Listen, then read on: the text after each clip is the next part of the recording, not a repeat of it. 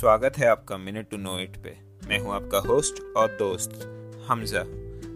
आप ये तो जान गए होंगे मिनीसोड नंबर थ्री सुन के कि इमेज मैनेजमेंट होता क्या है। तो आइए चल के जानते हैं इमेज मैनेजमेंट की भूमिका के बारे में। पहली बात तो ये ध्यान में रख लीजिए कि एक स्ट्रॉन्ग इमेज होना बहुत ही क्रूशियल है हमारे करियर ग्रोथ के लिए। इमेज मैनेजमेंट एक अंतर बनाता है आपके कॉम्पिटिटर और आपके बीच में। कि यदि आप बेहतर है तो कैसे बेहतर है? क्यों बेहतर है? यदि आप कम बेहतर है या एलिजिबल नहीं है तो क्यों नहीं है? आपका इमेज का फ़र्स्ट इम्प्रेशन पॉजिटिव अगर रहा तो आपके लिए इंटरव्यू सिर्फ़ एक formality client interaction successful and presentation effective and impactful रहेंगे। इमेज मैनेजमेंट इन्फ्लुएंस करता है हमारे रिलेशनशिप्स को पर्सनल और प्रोफेशनल लेवल्स पे भी। अगले मिनीसोड में हम बात करेंगे इमेज सर्कल के बारे में।